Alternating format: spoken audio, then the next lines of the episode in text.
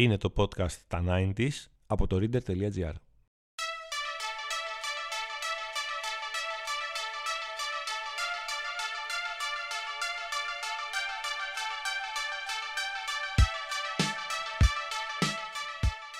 Καλησπέρα, καλησπέρα.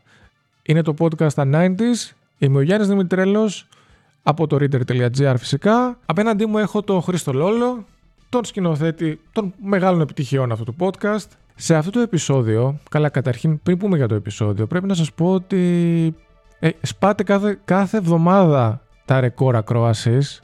Είστε φόβεροι. Είστε και λίγο βουβοί βέβαια, δηλαδή τα reviews σας μου τα στέλνετε μόνο σε μήνυμα προσωπικό και όχι στο Spotify, σαν να, σαν να είναι το μικρό μας μυστικό αυτό το podcast, σαν να είναι ο παράνομος δεσμός μας ένα πράγμα. Ε, εντάξει, εντάξει παιδιά δεν έχω πρόβλημα, σας ευχαριστώ και γι' αυτό. Παρ' όλα αυτά, τα reviews και τα σχόλιά σας στο Spotify μας βοηθάνε να γίνουμε πολύ καλύτεροι. Και θα ήθελα να σας προτρέψω για μία ακόμα φορά, το ξέρω το κάνω συνέχεια, μπλα μπλα μπλα μπλα, αλλά ακούστε μας στο Spotify, στα Google και στα Apple Podcast, δεν θα χάσετε. Σε αυτό το επεισόδιο γυρίζουμε το χρόνο 30 χρόνια πίσω. Πάμε στο 1994 και κάπου εδώ, κάπου εδώ, θα ακούσουμε ένα πρόσωπο γνωστό, όπου να και ρήμα. Θα ακούσουμε ένα πρόσωπο το οποίο σε εμάς τουλάχιστον ακούγεται πολύ γνωστό, αλλά τον Οκτώβριο του 1994 οι Αθηναίοι δεν γνώριζαν πολλά για αυτόν. Παρ' όλα αυτά τους είχε δώσει μια πάρα πολύ καλή εντύπωση και τι είχε συμβεί; Για ποιο πρόσωπο μιλάω; Ας το ακούσουμε παρακαλώ. Με το σημερινό εκλογικό αποτέλεσμα εγκαινιάζεται μια καινούρια εποχή για την Αθήνα μας. Για την εμπιστοσύνη με την οποία με τίμησαν και να τους διαβεβαιώσω ότι με τη σειρά μου θα την τιμήσω στο ακέραιο με βάση τα όσα έχω αναλάβει απέναντί τους δεσμευτικά και υπεύθυνα από το πρόγραμμα και τις προτάσεις που έθεσα στην κρίση τους. Θα ήθελα να ευχαριστήσω τη Νέα Δημοκρατία και την ηγεσία της για την στήριξη της υποψηφιότητάς μου ως υποψηφίου Δημάρχου Αθηναίων καθώς και για την θέση της υπέρ της ανεξαρτησίας της τοπικής αυτοδιοίκησης. Αθηναίες και Αθηναίοι, η νίκη αυτή ανήκει και αφιερώνεται στους συμπολίτες μας, σε εσάς, αφιερώνεται στην Αθήνα μας, στα κοινά μας όνειρα και σας καλώ να την γιορτάσουμε απόψε όλοι μαζί, ενωμένοι, μακριά και πάνω από τεχνητούς διαχωρισμούς και σκοπιμότητες.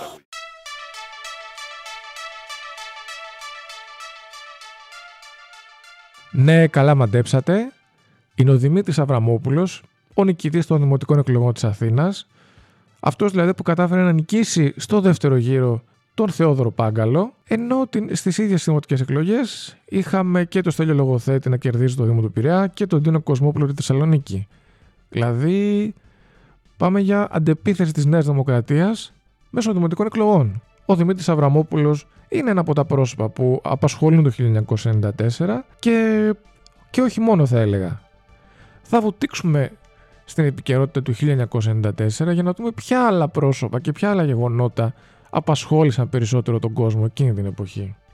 Συγκεκριμένα, θα θυμηθούμε κόντρες, σκάνδαλα και τριγμούς εντός εκτός και επί τα 7 μεταξύ Πασόκ και Νέας Δημοκρατίας, την περιπέτεια του Μουντιάλ του 1994 και φυσικά το θάνατο του Μάνου Χατζηδάκη και της Μελίνας Μερκούρη. Τι συμβαίνει λοιπόν το 1994 στα πολιτικά; Είναι μια εποχή που το Πασόκ βιώνει την πρώτη του εσωκομματική κρίση. Ο Ανδρέας Παπανδρέου τίθεται υπό αμφισβήτηση από πολλά επώνυμα στελέχη του κόμματος, ανάμεσά τους και ένας με τον οποίο ποτέ δεν είχε καλές διαπροσωπικές σχέσεις. Το όνομά του, μα φυσικά είναι ο Κώστας Σιμίτης. Το 1994 το Πασόκ, ίσως και με τρόπο λίγο ηρωνικό, δεν ξέρω, μου ακούγεται λίγο σαν μια μικρή εκδίκηση για την απερχόμενη κυβέρνηση. Το Πασόκ λοιπόν ε, αντιγράφει με το δικό του τρόπο κάποιες ιδέες μεταρρυθμιστικού χαρακτήρα που θυμίζουν την προηγούμενη κυβέρνηση και συγκεκριμένα το έργο του, του πρώην Υπουργού Στέφανου Μάνου. Συγκεκριμένα, όπως διαβάζουμε στην Καθημερινή, ο Γιάννης Παπαντονίου, ο οποίος μόλις έχει διαδεχθεί το Γιώργο Γεννηματά στο Υπουργείο της Εθνικής Οικονομίας, ο οποίος δυστυχώς έχει φύγει από τη ζωή, βγάζει από το σιρτάρι το σχέδιο του Στέφανου Μάνου. Πηγαίνει δηλαδή στο Λονδίνο και σε συνεργασία με τους μεγάλους επενδυτικούς οργανισμούς προσπαθεί να πουλήσει το 10% του ΟΤΕ. Δυστυχώς, η έλλειψη σωστής προετοιμασίας αλλά και επιφυλάξεις για την πολιτική του Πασόκ οδηγούν σε αποτυχία σε αυτό το βήμα αν και ο Ανδρέας Παπανδρέου είπε «ΟΚ, δεν πειράζει, είμαστε άπειροι σε αυτά τα πράγματα, αλλά θα προσπαθήσουμε ακόμα περισσότερο». Η απόπειρα για την πώληση μέρους του ΟΤΕ επαναλήφθηκε με επιτυχία την επόμενη χρονιά, το 1995, και από τότε, όταν ανέλαβε πια την Πρωθυπουργία και την Προεδρία του Πασόκ ο Κωνσταντίνος Σιμίτης, ο ΤΕ, η ΔΕΗ, τα ΕΛΠΕ, ο ΟΛΠ, ο ΟΛΘ, η ΕΙΔΑΠ και άλλες ΔΕΚΟ διέδεσαν πολύ σημαντικό τμήμα του μετοχικού τους κεφαλαίου σε ιδιώτες. Την ίδια εποχή αποκαλύπτεται και ένα σκάνδαλο. Από την πλευρά μου εγώ αναλαμβάνω πλήρως την πολιτική ευθύνη της πώλησης. Η διαδικασία ήταν άψογη και η τιμή που πετύχαμε υπερεύει κάθε προσδοκία. Γνωρίζω όμως, κύριοι συνάδελφοι του Πασόκ, ότι ο στόχος σας είμαι εγώ. Και γι' αυτό θα σας προτείνω κάτι που απλοποιεί τα πράγματα. Δεν βλέπω κανένα λόγο να κυνηγάτε και να ταλαιπωρείτε τους τέος υπουργούς μου. Άλλωστε κάνατε ήδη μια περίεργη επιλογή και κατηγορήσατε μόνο τους δυο από τους τέσσερις.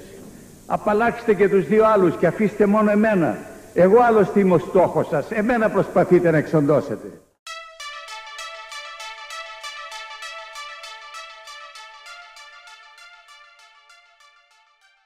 Νταντάν! Τι σκάνδαλο ήταν αυτό άραγε. Λοιπόν, το 1992 η κυβέρνηση Μητσοτάκη είχε προχωρήσει στην πώληση της Αγία Τυρακλής στην Ιταλική κοινοπραξία Κάλιστερε Ωπα παιδιά, αυτό, αυτό άμα το πω θα ζητήσω το, το χειροκρότημα του Χρήστου Λόλου γιατί είναι γλωσσοδέτης. Πρόκειται λοιπόν για την Ιταλική κοινοπραξία Κάλιστερε Στρούτζι. Έχω την εντύπωση πώ λέγεται. Τέλος πάντων, είναι μια Ιταλική κοινοπραξία με επικεφαλής τον Λορέντσο Παντσαβόλτα. Που μόνο και μόνο αυτό το όνομα δηλαδή μας παραπέμπει κάπου σε Κοζανόστρα, σε Ντόν Κορλεόνε, σε Σικελία, σε τέτοια πράγματα. Σύμφωνα με την κυβέρνηση, η συγκεκριμένη κοινοπραξία επιλέχθηκε ώστε η ελληνική τσιμεντοβιομηχανία να μην καταλήξει στους βασικούς ανταγωνιστές της, που ήταν η γαλλική Lafarge αλλά και ισχυρές βιομηχανίες από τη Βόρεια Αμερική. Την πώληση της Αγία Τυρακλής ανέλαβε να πραγματοποιήσει ο τότε διοικητής της Εθνικής Τράπεζας της Ελλάδος, Μιχάλης Βρανόπουλος. Ήταν μια σημαντική ιδιωτικοποίηση που έδωσε 3% αύξηση στο γενικό δίκτυο του χρηματιστηρίου και έγινε ένα πρώτο βήμα ώστε η χώρα μας να συνεχίσει να κάνει και άλλες αποκρατικοποιήσεις δηλαδή να ακολουθήσει μια πολιτική που εκτελούσαν πολλά κράτη της Ευρωπαϊκής Ένωσης εκείνη την εποχή. Υπήρχε όμως σε αυτή την πολύ ενθαρρυντική στιγμή, σε αυτή την, σε αυτή την πώληση, υπήρχε κάτι σκοτεινό. Κάτι γκρίζο θα έλεγα. Τι ήταν αυτό; Η Καλτσεστρούτζη, ναι, καταφέραμε και το είπαμε, η Ιταλική κοινοπραξία αυτή λοιπόν, που δέχτηκε την Αγία Τυρακλής στην φιλόξενη επιχειρηματική αγκαλιά της, ανήκει στην γκρίζα ζώνη της συμβιωτική σχέσης μεταξύ του οργανωμένου εγκλήματος, των νόμιμων επιχειρήσεων και της πολιτικής μηχανής. Με λίγα λόγια, η Καλσεστρούτζη αγαπητά μου παιδιά, πρόκειται για μια εταιρεία η οποία δωροδοκούσε πολλούς πολιτικούς σε διάφορες χώρες ώστε να λαμβάνει δημόσια έργα. Το συγκεκριμένο στοιχείο έριξε βαριά σκιά στις διαδικασίες πώλησης της Αγία Τυρακλή από την κυβέρνηση Μητσοτάκη, ενώ ο πρόεδρος της Ιταλικής Κοινοπραξίας Λορέντζο Πατσαβόλτα κατηγορήθηκε ότι έδινε το 2% των εσόδων της εταιρείας στην Κόζα Νόστρα. Στη μαφία λοιπόν. Η Νέα Δημοκρατία και ο Κωνσταντίνος Μητσοτάκης, ο οποίος είχε παραιτηθεί από την προεδρία του κόμματος, δίνοντας τα ενία στο Μιλτιάδη Εύερτ, δέχτηκαν μια σοβαρή σκιά, μια σπήλωση θα έλεγε κανείς από αυτή την υπόθεση. Την ίδια εποχή στο Πασόκ έχουμε εορταστικό κλίμα. Τα πράγματα πάνε εντός και εκτός της χώρας από το καλό στο καλύτερο. Ειδικότερα όταν ο ίδιος ο Ανδρέας Παπανδρέου βρίσκεται καλεσμένος του Bill Clinton στο Λευκό Οικό και θέλω να σημειώσετε ότι είμαστε στην εποχή που ο Bill Clinton έχει μόλις εκλεγεί και ο Bill Clinton είναι μια πάρα πολύ δυναμική φυσιογνωμία και φωτογραφίζεται με τον Ανδρέα Παπανδρέου και όπως μαθαίνουμε από το ρεπορτάζ της ΕΡΤ σκίζουμε σε θέματα διπλωματίας. 22 Απριλίου. Ο Ανδρέας Παπανδρέου, που πραγματοποιεί επίσημη επίσκεψη στις ΗΠΑ, συναντάται στο Λευκό Οίκο με τον Bill Clinton. Ένα ατού και ένα αγκάθι στα χέρια της ελληνικής διπλωματίας. Οι προοπτικές ενός νέου αναβαθμισμένου ρόλου της Ελλάδας διαγράφονται καθαρά. Το παιχνίδι στα Βαλκάνια γίνεται όμως πιο περίπλοκο και οι ισορροπίες πιο εύθραυστες. Υπό τις παρούσες άλλωστε συνθήκες, η εξωτερική πολιτική λαμβάνει συνήθως τη μορφή δοσοληψίας. Όπως και να έχουν τα πράγματα, η σημασία της συνάντησης Κλίντον Παπανδρέου δεν μπορεί να υποβαθμιστεί. Απόδειξη, η έκπληξη της αντιπολίτευσης. Και το ομολογουμένο ιστορικό παράδοξο, η Νέα Δημοκρατία και η πολιτική άνοιξη να κατηγορούν το Πασόκ για άκρητο φιλοαμερικανισμό. Εντός της χώρας δεν λείπουν βέβαια και οι ψήθυροι, δεν λείπουν και οι εσωκομματικές κόντρες και ήδη έχει ξεκινήσει να υπάρχει ένα κλίμα που θυμίζει λίγο τη σειρά House of Cards και στο, μέσα στο Πασόκ. Υπάρχει περιβόητη τετράδα την οποία αποτελούν ο Παρασκευάς Αυγερινός, η Βάσο Παπανδρέου, ο Θόδωρος Πάγκαλος και καλά μαντέψατε ο Κώστας Σιμίτης. Υπάρχει η φωνή αυτών των τεσσάρων σημαντικών στελεχών και δεν είναι μόνο αυτή η φωνή που αρχίζει να αμφισβητεί το αν πρέπει ο Ανδρέας Παπανδρέου να συνεχίσει να μένει στην πρωθυπουργία της χώρας και στην προεδρία του Πασόκ. Η υγεία του δεν είναι και τόσο καλή. Είναι, είναι αρκετά επιβαρημένη. Μήπως πρέπει να προταθεί για την προεδρία της Δημοκρατίας; Μήπως πρέπει να του δοθεί κάποιο άλλο τιμητικό πόστο; Μήπως σε όλη αυτή την παραφιλολογία υπάρχει ένας μικρός Kevin Spacey έτοιμος να ανέβει και να πάρει την εξουσία; Το πασοκικό House of Cards αρχίζει σιγά σιγά και ξεδιπλώνεται. Και τα επόμενα χρόνια η εξέλιξή του θα είναι αρκετά ενδιαφέρουσα θα έλεγα. Δεν είναι στις προθέσεις μου και δεν πρόκειται να διεκδικήσω τη θέση του Πρόεδρου της Δημοκρατίας. Αυτή η δήλωση του Πρωθυπουργού σφράγισε τον ένα χρόνο διακυβέρνησης της χώρας από το ΠΑΣΟΚ, πυροδότησε τις εξελίξεις που θα διαμορφώσουν το πολιτικό κλίμα στο χρόνο που έρχεται και ανέστηλε τις διεργασίες για τη λεγόμενη μεταπαπανδρεϊκή εποχή. Και δεν μπορώ παρά να υπενθυμίσω την τεράστια... Άλλωστε, ο Ανδρέας Παπανδρέου ήταν σαφής και όταν στο τρίτο συνέδριο του ΠΑΣΟΚ διαμήνυσε προς πάσα κατεύθυνση. Το ΠΑΣΟΚ ούτε χαρίζεται, ούτε κληρονομείται, ούτε τεμαχίζεται σε τιμάει.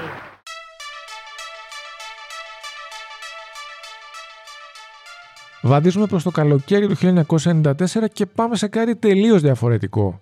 Είναι η πρώτη φορά που το podcast στα 90s θα ασχοληθεί με το ποδόσφαιρο. Και υπάρχει λόγος, υπάρχει λόγος σοβαρός. Η Ελλάδα γιορτάζει. Γεια σου Ελλάδα.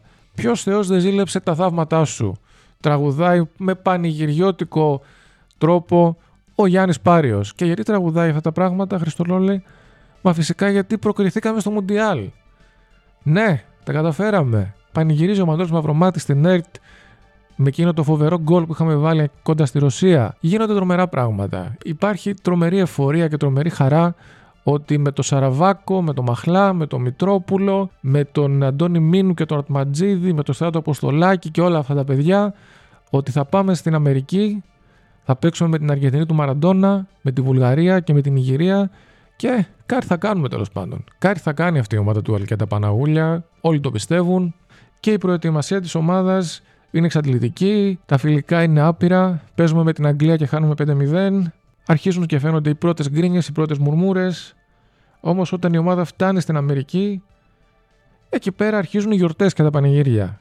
Και πιο συγκεκριμένα οι γιορτές των ομογενών, τις οποίες ο Αλκέτας Παναγούλιας χρησιμοποιεί για να περιγράψει την πρόκριση της Ελλάδας στο Μουντιάλ σαν ένα γεγονός που είναι πρωτοφανές στα χρονικά, που είναι... πρέπει να γραφτεί στα ιστορικά βιβλία. Εδώ τον ακούμε σε ρεπορτάζ του Αντένα. Θεωρώ ότι η παρουσία της Ελλάδας εδώ δεν είναι ένα απλό αγωνιστικό παρόν επειδή απλώς και μόνο προκρίθηκε για το παγκόσμιο κύπελο. Είναι μια παρουσία η οποία πιθανότατα να δώσει μεγάλες λύσεις στα μεγάλα και κρίσιμα εθνικά θέματα που έχουμε. Ποιος πρωθυπουργός ήρθε και ποιος πρόεδρος Δημοκρατίας και τι ιστορικό γεγονός έχει έρθει, ποτέ έχει κάνει η πατρίδα για να είναι στα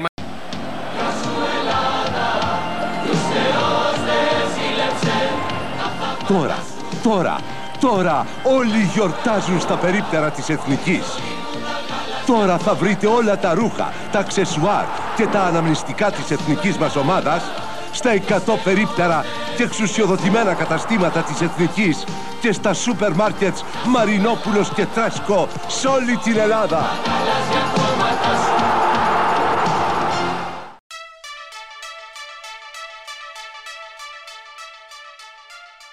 Και ξεκινάει το Μουντιάλ. και δεν πάει τίποτα καλά στους αγώνες. Όταν λέμε τίποτα τίποτα. Μηδέν γκολ, μηδέν βαθμοί, η εθνική προκαλεί ηρωνίες, προκαλεί επιθετικά δημοσιεύματα εντός και εκτός των ελληνικών συνόρων. Γενικώς η χαρά και ο ενθουσιασμός του Μαΐου και του Ιουνίου ξαφνικά γίνεται όχι απλά θλίψη, γίνεται γκρίνια και μιζέρια. Το ξέσπασμα της οργής και το «Σουτάρετε, για σε έχει παίκτες!» Που φωνάζει ο Αλκέτας Παναγούλια στα ποδητήρια γίνονται μιμ. Και πριν γίνουν μιμ, αρκετά περιστατικά, όπως η κλοπή προσωπικών αντικειμένων του Μανολά στο ξενοδοχείο της Αποστολής, η κόποση πολλών παικτών από τις συνεχιζόμενες επισκέψεις σε γιορτές και δεξιώσεις της ομογένειας, αυτά μαζί με την κρίνια του και τις επιθέσεις του Αλκέτα Παναγούλια προς τον ελληνικό τύπο και όσους αμφισβητούσαν το έργο του, δημιουργούν μια πάρα πολύ άβολη κατάσταση και φωτίζουν και κάποιες λεπτομέρειες που δείχνουν ότι η ομάδα είχε πάει με πάρα πολύ πρόχειρη και κακή προετοιμασία και δεν ήταν μόνο αυτό το πρόβλημα. Ο Άλεκος Θεοφιλόπουλος είχε περιγράψει στον gazeta.gr και στο Βασίλη Τσίγκα τι είχε συμβεί στο Μουντιάλ των Ηνωμένων Πολιτειών με την Εθνική Ελλάδος και είχαν πάει όλα τόσο στραβά. Το 1994 έγιναν τρομακτικά λάθη, κυρίως από την πλευρά της Ομοσπονδίας. Πέρασε μια αντίληψη και μια άποψη που ακόμα και αυτός ο πανέξυπνος και αείμνηστος Αλκέτας Παναγούλιας δεν αντιλήφθηκε έγκαιρα ότι είχε δημιουργηθεί τεράστιο θέμα μέσα στην εθνική ομάδα, διότι οι παίκτες συζήταγαν για κάποια πριμ που δεν δόθηκαν και τα χρήματα τότε για τους επαγγελματίες δημιούργησαν διαφορές και ανάμεσά τους. Αυτή η ομάδα ήταν διαλυμένη πριν μπει στο κήπεδο.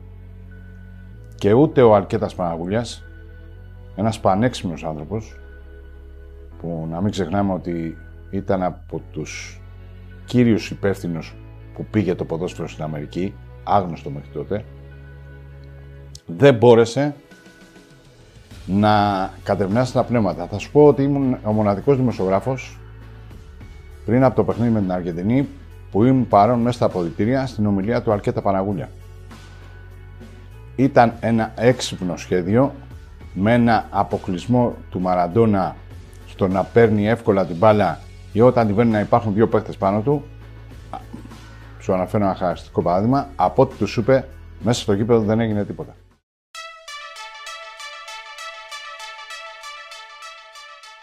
Κάπου εδώ ας κλείσουμε τα μικρόφωνα για λίγο και ας αφήσουμε τη μουσική να παίξει το δικό της περίπατο.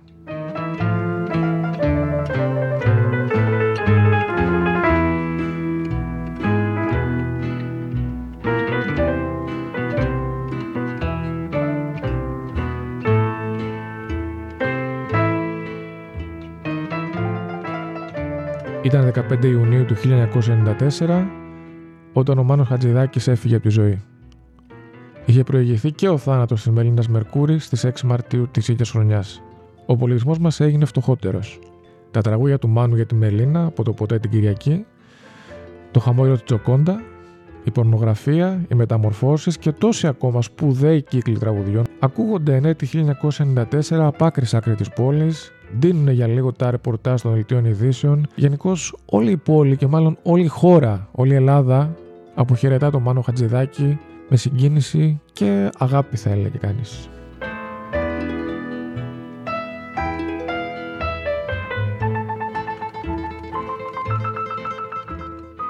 Εμείς θα απομονώσουμε μια στιγμή του Μάνου Χατζηδάκη μαγική αλλά και τουλάχιστον πρωτόγνωρη για την εποχή που εκτιλήσεται. Ήταν 31 Ιανουαρίου του 1949 όταν ο Μάνος Χατζηδάκης, 24 ετών τότε, αποφασίζει να μιλήσει στο θέατρο τέχνης Κάρολ Κούν για το ρεμπέτικο. Σήμερα μπορεί να μοιάζει τουλάχιστον αυτονόητο να λέμε ότι το ρεμπέτικο είναι πολύ σημαντικό είδος τραγουδιού, πολύ το αγαπάμε πάρα πολύ και όλα αυτά.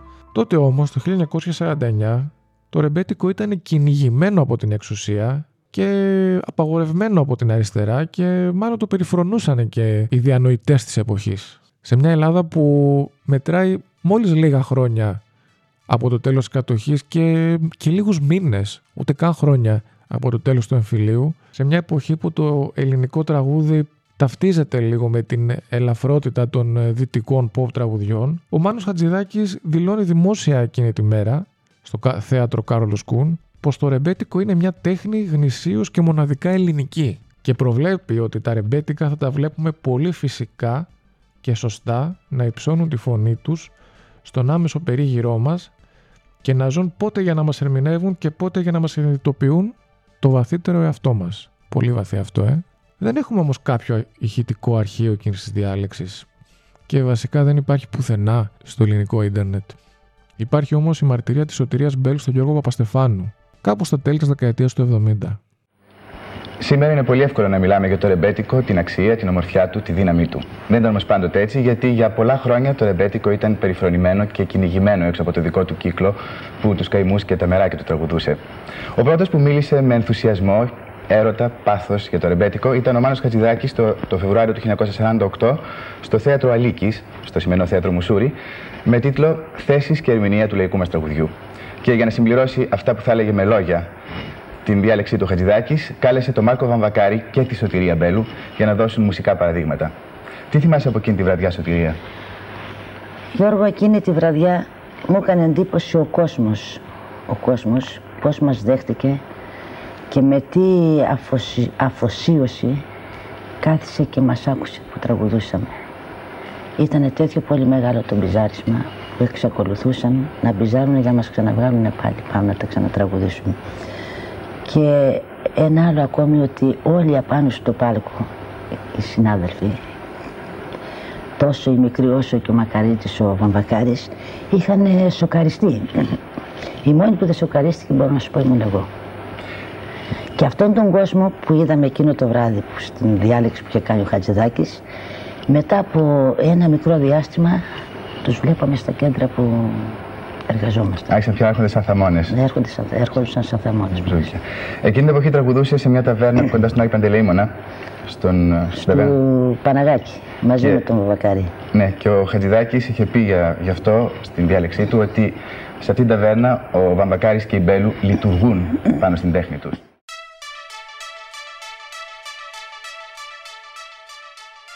Το 1994 πλημμυρίζει ο Κεφισός, το χωριό μεταμόρφωσε καρδίτσας, ενώ σημειώνονται και τρομακτικές φωτιές στα Ζαδοκάνησα αλλά και στην Αττική.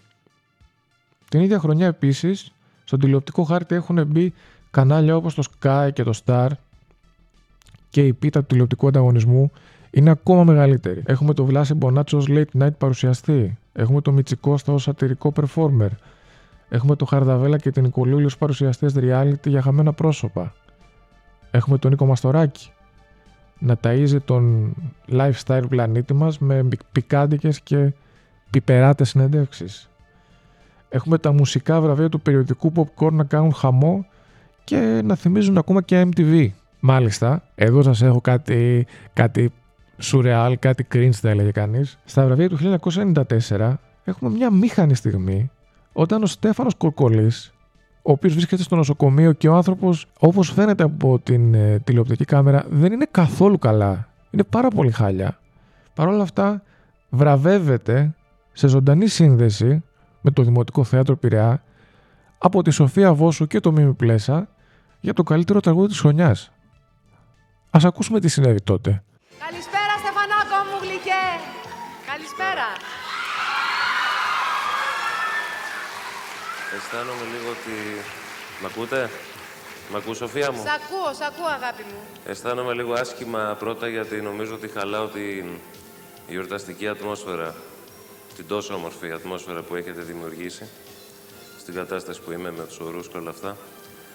Αλλά από την άλλη αισθάνομαι πολύ συγκινημένος και θα ήθελα να πω ένα μεγάλο ευχαριστώ σε όλα αυτά τα παιδιά, σε όλα αυτά τα αστέρια που μου στάθηκαν μια δύσκολη χρονιά που πέρασα δίπλα μου που με θυμήθηκαν και φέτος και που με την αγάπη τους με κάνανε να νιώσω ότι κάτι προσφέρω.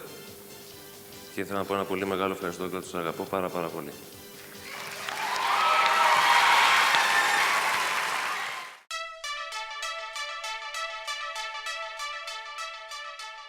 Όλα τα παραπάνω γεγονότα τα ανέφερα σε ρυθμό πολυβόλου γιατί σκέφτομαι πως το 1994 αν και απέχει 30 χρόνια από το σήμερα, είναι μια χρονιά που μοιάζει αρκετά κοντινή σε εμάς.